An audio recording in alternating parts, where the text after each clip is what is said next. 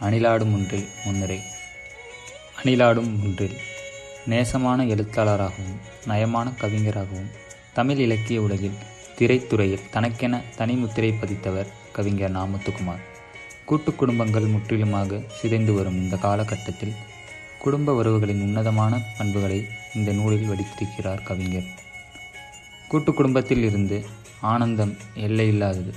பொருளாதார புயலில் சிக்கி சிதைந்த குடும்பங்கள் தனித்தனி குடும்பங்கள் ஆன பிறகு மீண்டும் தங்கள் பழைய உறவுகளை நினைத்து ஏங்கி தவிப்பதை பார்த்து கொண்டுதான் இருக்கின்றோம்.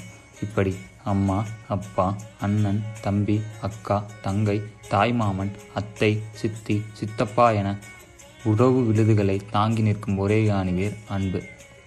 அதன் அடிப்படையில் குடும்ப உறவுகளிடையே நிகழ்ந்த வாழ்வியல் உணர்வுகளை நவீன தமிழ் நடையில் அனுபவ கட்டுரைகளாக செதுக்கியிருக்கிறார்.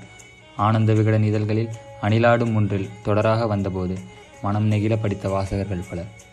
தங்கள் உறவுகளை தேடிச் சென்ற அனுபவங்களை கடிதங்கள் மூலமாகவும் தொலைபேசி மூலமாகவும் ஆனந்த கண்ணீர் விட்டு பதிவு செய்திருக்கிறார்கள். தமிழ் இலக்கிய உலகில் குடும்ப உறவுகளை பற்றிய முழுமையான ஆவணமாக வெளிவந்திருக்கும் இந்த நூல் தமிழ் மக்களிடையே அமோக ஆதரவை பெறுவது உறுதி.